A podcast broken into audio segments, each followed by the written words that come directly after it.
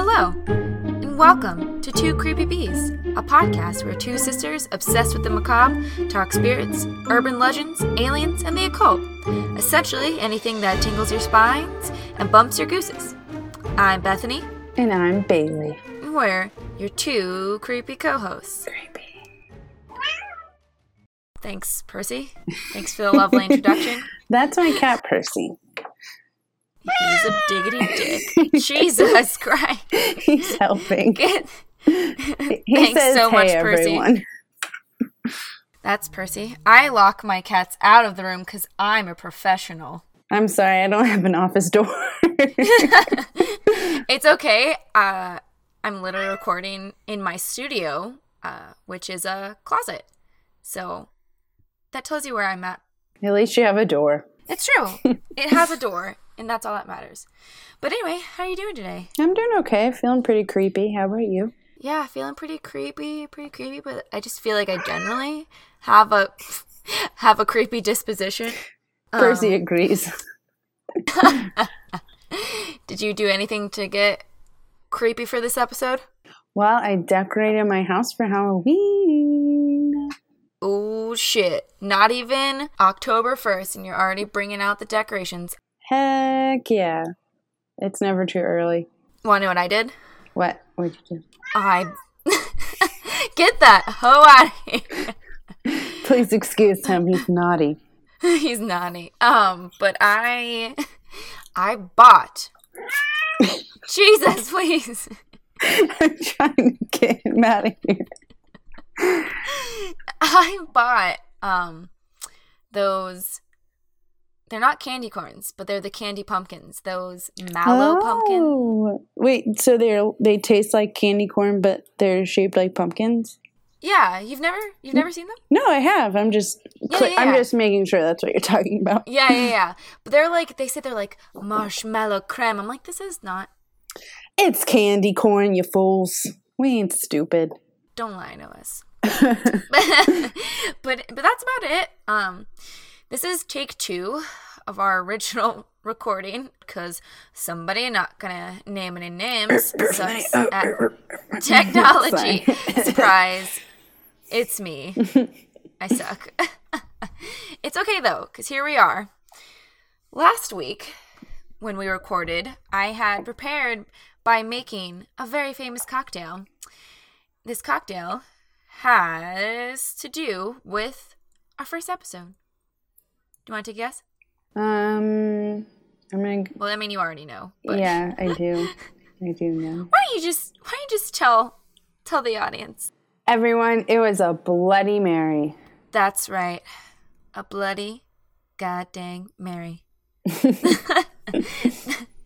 We're really killing it this first episode. Um, yeah. So our first episode is on Bloody Mary, A parlor game, if you wish, played by children alike at sleepovers all around the world.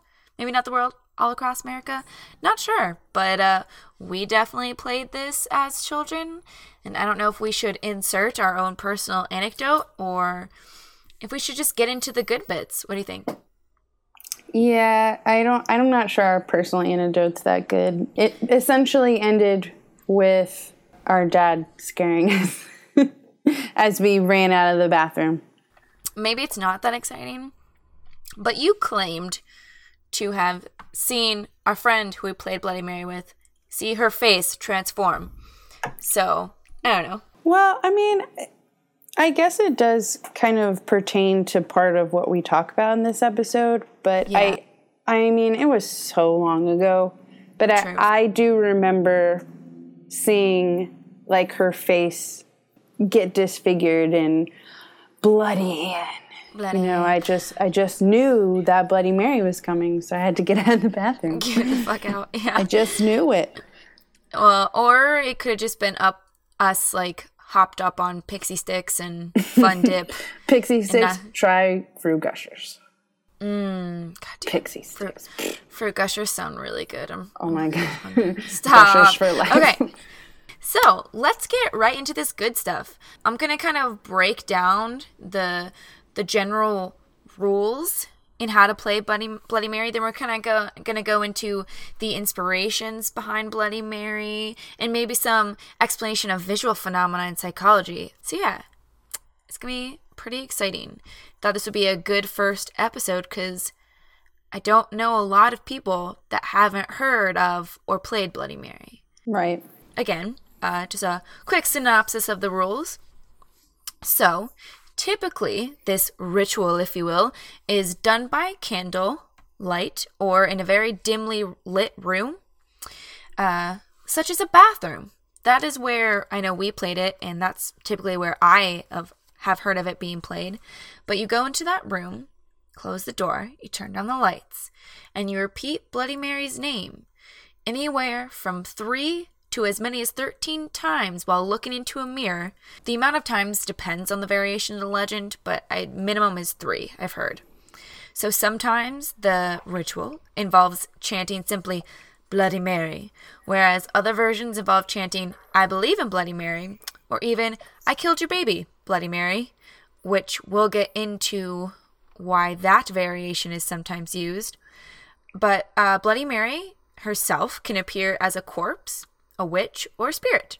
Sometimes she is covered in blood, so a little Carrie at prom action going on. Participants may endure the spirit cursing them, strangling them, yeah, stealing their souls, my personal favorite, drinking their blood, or scratching their eyes out. That's what I remember. I, I remember the scratching your eyes out.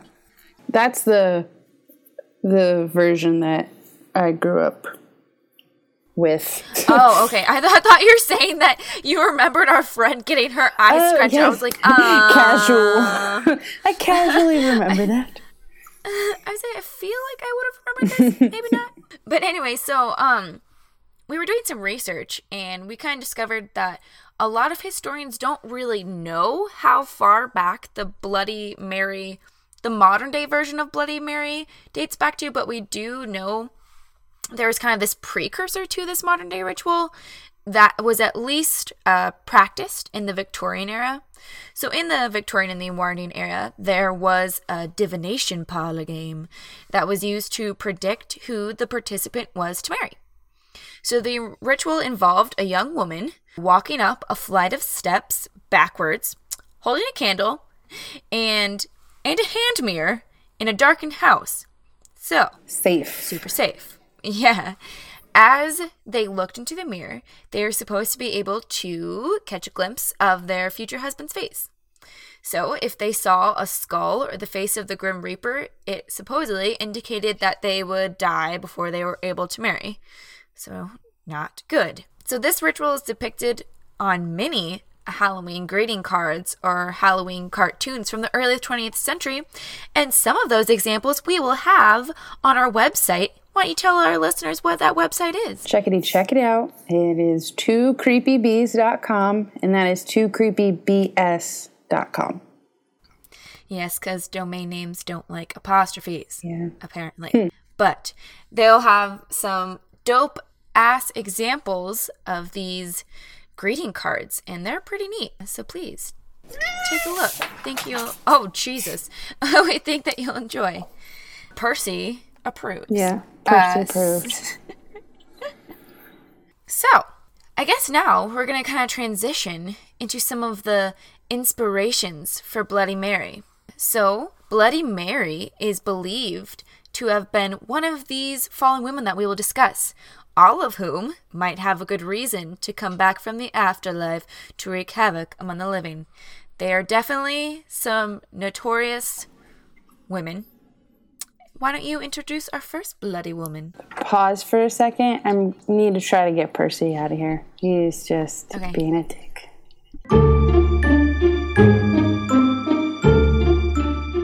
Let's introduce our first bloody woman.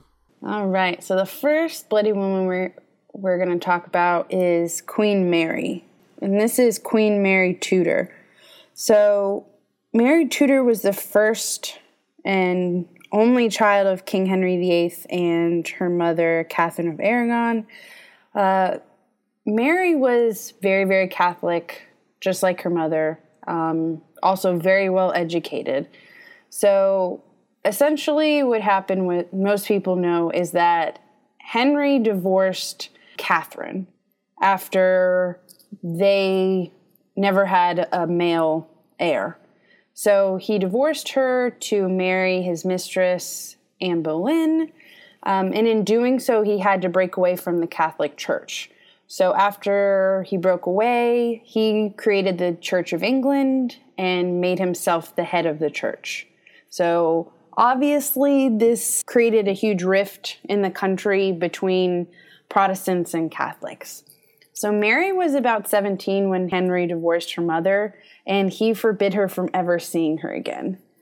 Apparently, Mary was known to suffer through horrible menstrual pains and irregular cycles, and deep periods of depression, which unfortunately plagued her for the rest of her life. So, after Anne Boleyn gave birth to Elizabeth, who would go on to be Queen Elizabeth I, Anne feared that Mary would pose a challenge to the succession of the throne, and Anne and Henry pressed an act for Parliament to declare Mary illegitimate. So that placed Elizabeth to be next in line for the throne, while um, Mary was forced outside of the succession to the throne. And actually, they made her become a lady in waiting for Elizabeth. So that's pretty cold. So, fast forward many years and quite a few stepmothers later, and this was after Mary's half brother, King Edward, had died. Mary did eventually become the Queen of England at 37. She married the Catholic Philip of Spain in hopes to produce an heir and restore England as a Catholic nation. Two months after that, Mary wasn't child, or so she thought. So obviously, the public was very anxious in awaiting the arrival of her first child. So when Mary was confined six weeks before ex- her expected due date, um, which was uh, standard practice at the time, then baby eventually never arrived. Some historians believe that Mary suffered from pseudocyesis, which is when the body tricks itself into thinking it's pregnant. Others believed she suffered from endometrial hyperplasia, which is a benign condition, but it's when the womb lining becomes thicker and it does increase your chances of developing uterine cancer. So, Mary believed that God was punishing her for not completing her mission to unite England under the Catholic Church especially because this was a time of huge division between Protestants and Catholics. So Mary during this time sent hundreds of Protestants to burn at the stake under an act known as the Marian persecutions. This is where she earned her nickname Bloody Mary. So in her lifetime, she was actually known as Bloody Mary. So there is one account of these bloody crusades that's especially horrifying. So, anyone who's a little sensitive may want to skip past this. So, the account goes that a woman named Perotine Massey and two other women were on trial for theft. They were found not guilty of the charge, but it emerged that their religious views were the contrary to those required by church authorities. So, they were not Catholic, they were practicing Protestants. They were condemned as heretics and sentenced to death. All three were burned on the same fire. They were supposed to have been strangled before him, but apparently the rope broke before they died and they were thrown into the fire alive. It was documented that Perotine was great with child and that, quote, the belly of the woman burst asunder the vehemence of the flame, and the infant, being a fair man child, fell into the fire. The baby was rescued and laid on the grass, and it was ordered that it should be, quote, carried back again and cast into the fire. These three women are known today as the Guernsey martyrs. So, a second time, Mary claimed that she was pregnant. However, even her husband was unconvinced. It was later confirmed she had gone into menopause. Mary eventually died at the age of 42 it's believed her cause of death was by uterine or ovarian cancer. Mary died childless. Despite all of the executions, she did fail in her mission in uniting the country under the Catholic Church. Her Protestant half sister Elizabeth I took the throne and then thrusted England into a gold, golden age.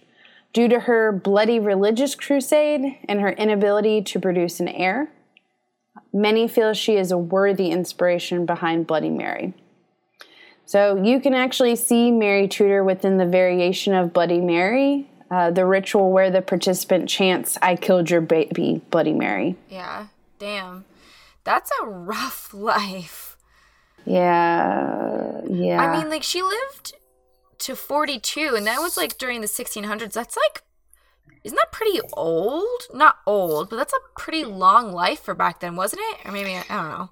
Um, I don't know because Elizabeth the First, I think she died. I think she was like 80 when she died. Damn, that's super long for the time. Uh, well, that's sad.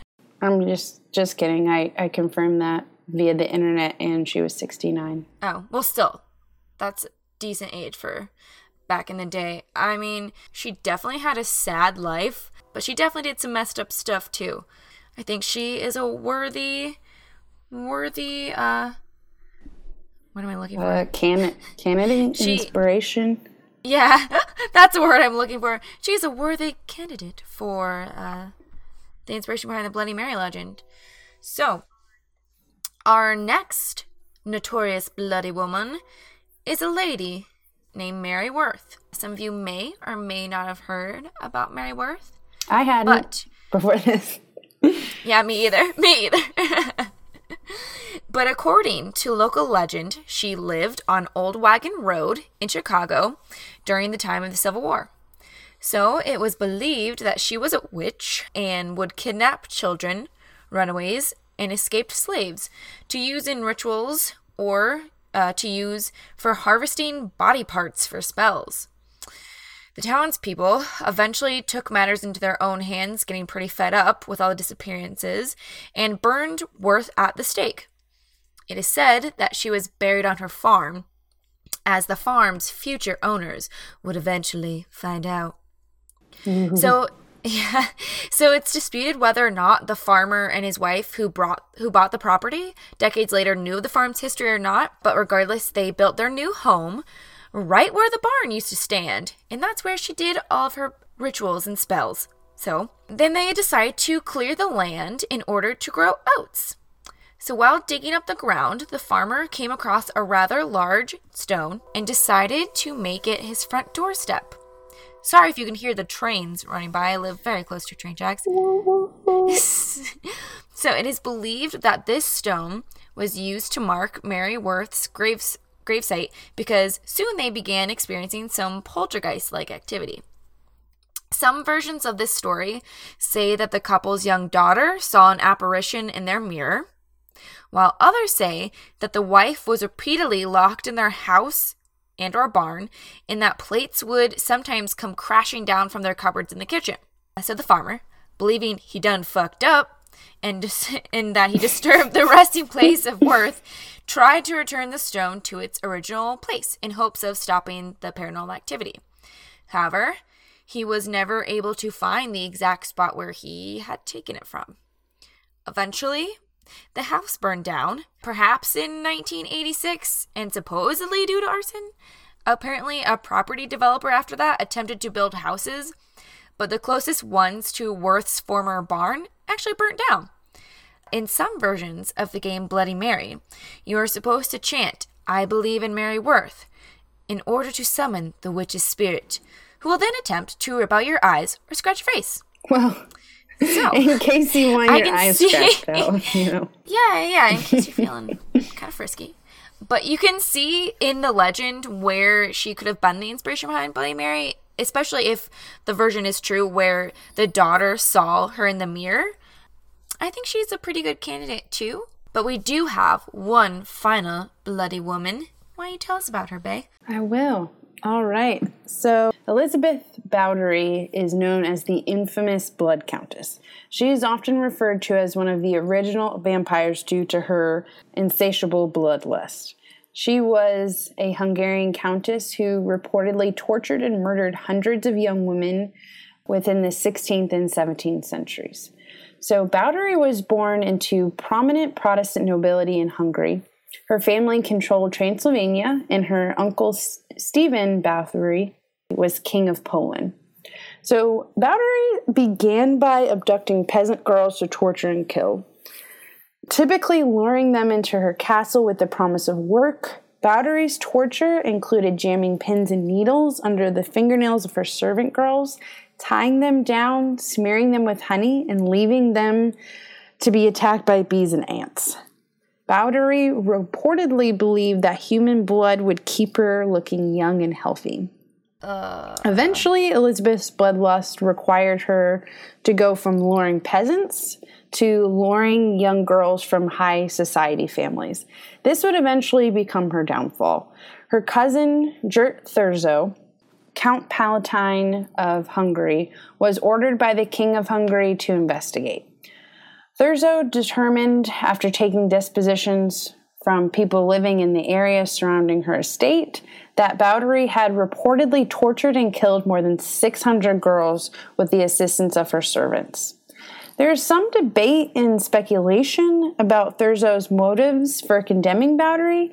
Apparently, after Elizabeth's husband had died away at war, he had actually entrusted his heirs and widow to Thurzo. But I think we could go more into that. I think we could probably do a whole episode on Elizabeth Báthory. So I won't get all into that today. So on December 30th, 1609, Báthory and her servants were arrested. The servants were put on trial in 1611, and three of them were executed. Báthory was never tried for her crimes, but she was permanently confined to a chamber with no doors or windows, only a small opening for ventilation and an opening for food. She remained there until she died at the age of 54.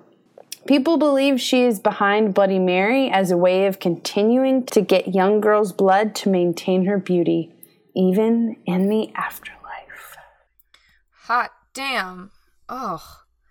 It's crazy how it took so long to catch wind that she was just murdering hundreds of girls, if this is true. Like, Jesus. Well, I, I mean, it, I think it went on for quite some time. God. I mean, you're right. You're right. But that took way too long. They're like, huh? You know, it seems like over half of our village's population has just disappeared. Where'd all the young ladies go? I don't know. Like, you'd think you would notice when that many people go missing. But yeah, I guess you're right that it occurred over several years, but still. Well, apparently she was kind of she was into this sort of thing when her husband was alive, but oh. he he was away a lot. Uh-oh. And after he died, supposedly that, you know, she was let off the leash and she just Jesus. went crazy. Damn. Yeah, we could definitely do an entire episode on this bish, and maybe we will. We'll write that down. Put that in the notes. No, I think we should because there's a lot of there's a lot of detail. I'm sure there's a lot of detail and then a lot of speculation mm. as far as you know. Everyone loves a good conspiracy. Oh yeah. Oh yeah. Well, okay. So after discussing all of that, all of those inspirations all those women are interesting explanations for this myth that no one is really sure of its true origin, but we can kind of understand perhaps some of this visual phenomena that occurs when people actually do the ritual of Bloody Mary. That part can actually be explained. So, for instance, uh, if we focus on a mirror, the origins of Bloody Mary, or at least some of the crazy phenomena that are supposed to happen, are a little easier to track. So, katoptromancy is the practice of divination through mirrors or crystal gazing, and it has its origins in ancient Greece. So, this is where Bloody Mary, like the original Victorian version of Bloody Mary, kind of got its got its start as a divination game. Additionally, it is noted that staring too long at any reflective surface like a mirror or crystal in a dimly lit room could lead one to hallucinate, to have visual distortion, and in layman's terms, your eyes eventually can play tricks on you. So, do you want to explain that a little further? Sure. So, our brains can only handle so much information at a time. So, right now, you probably aren't noticing the feeling of your clothes against your skin or the pattern of your breath. So, essentially, your brain simply turns a blind eye to various stimuli in order to better focus on whatever you deem most important right now. So, right now, it's hopefully me talking. Um, our sense of sight works exactly the same way. So, when faced with an abundance of visual stimulation, only some of which is considered relevant, our brains will tune out what it deems, you know, the non-relevant parts. So, this phenomenon is termed the Dro- Troxler effect. Um, it was discovered in 1804 by a physician and philosopher named Ignace Troxler. Very similar to the shallow depth of field produced by a camera when focused tightly on one object, our brains tend to fade out features that we aren't directly staring at and blend them together with the surrounding stimuli. Mm, mm-hmm. So if you choose to stare at a mirror, right into your own eyes for a long time, it's possible that other areas of your face are going to start to blend into the mirror. So your face can suddenly start looking pretty creepy when, you know, potentially your forehead starts to fade away or your cheeks morph into one large, huge mouth. Maybe your entire face just becomes distorted and transformed into this horrible monstrosity. So, what's even worse is our brains like to fill in things they can't recognize with things they can recognize. So, your scary, distorted, unrecognizable face might change into a creature or monster you've seen on TV or a movie at some point. Something that's locked away deep within your memory. And that's terrifying. oh Jesus. Yeah, that's almost uh that's for me, I think that's a little creepier. Yeah. than the little than the than the women that it's that Bloody Mary is based on itself. I was gonna try to do it for the podcast, but my fragile psyche can't handle it. no, you don't need that in your life. you no. don't need that. um, so we do have a little bit of a fun fact, I guess you could call it, or at least an alternative take on the Bloody Mary legend itself. So it's uh it's quite a Freudian approach approach to say the least, but it's a it's a different take on it nonetheless. So we thought it'd be kind of interesting to throw your way. But um folklorist Alan Dundes suggests that the story of Bloody Mary is an, an initiation ritual into womanhood. He notes that the Bloody Mary legend revolves around blood suddenly appearing, and that the ritual typically takes place in a bathroom with girls who are right on the edge of puberty. The use of a mirror is symbolic in the girl's self image and fear of approaching physical maturity. Hmm. The story and the ritual serves as an important, an important purpose of providing young women an outlet for the fear anxiety they feel related to the body changes during pubescence. Um, seems like kind of a stretch. It seems like a stretch indeed. Um, but you know, it was an interesting and different perspective, and we're here to hear about stories from a multitude of angles. So I didn't want to throw it out. Sure. I mean, it's interesting. It's interesting. Yeah. So we'll just let we'll just let you guys take it as you will. Sure, yeah. It's uh it's definitely a Freudian approach to say the least. But um going back to the bloody women, who do you who do you think personally is the most likely candidate for the inspiration behind Bloody Mary? Hmm.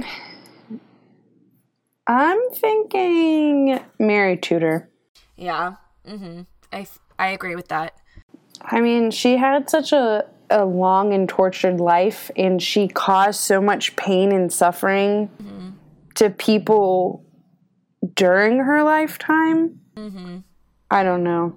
That can actually be documented because I mean Mary Worth like we don't know if that's true that is legend and and while the blood countess, yes, certainly if that is true, the numbers are staggering to the people that she she killed, but you have not only the fact that Queen Mary was given deemed was given the nickname Bloody Mary during her lifetime, but also because that's the name of the legend, and then also another variation says I killed your baby.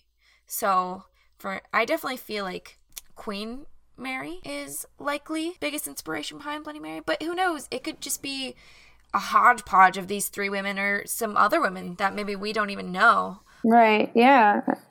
Well, that's what's fun. I mean, I don't know. I don't know if Bloody Mary is considered necessarily folklore, but Yeah. that's what's fun about folklore is a lot of times you don't have, you know, a, a defined origin to Yeah. a legend, and it's fun to come up with potential, um, you know, inspiration to these legends. Yeah, exactly. It's fun for your imagination to kind of fill in the gaps for you, and I think that's what makes it ultimately creepy. Is because you don't really know. Sure, You don't really know. sure, yeah. But yeah, uh, Or maybe there's just really a demon that lives in your mirror and she wants to rip your eyes out. I really hope that's not the case because just no. Just no, please. Um, I- Mirrors are creepy enough on their own. yeah, for real. For, especially when I'm looking at them first thing in the morn. It's not my favorite. Oh, anyway, so yeah, that's our first episode. That's Bloody Mary. I liked that we got to dive into, you know, the the classic rules and regulations, but we got to also go into the history and some fun, potentially rational explanations behind it. And I hope that you guys enjoyed it too. Thank you guys so much for listening to our pilot episode. I know I had a lot of fun, um, and I think Bethany did too, doing all the research. No, it was miserable.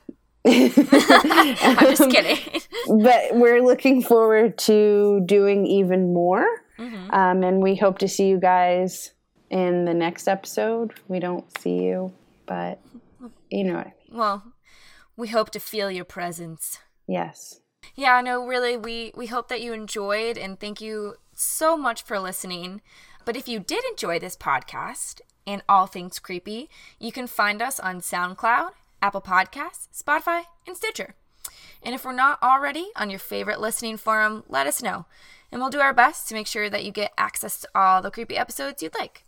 You can email us questions, comments, comments, comments, episode suggestions, or spooky personal anecdotes at 2creepybees.com. That's two, spelled out, creepy bs podcasts at gmail.com. We're also on Instagram and Facebook under Two Creepy B's. That's Two Creepy B apostrophe S. And finally, check out our website at www.twocreepybs.com. And remember, keep it creepy. Creepy.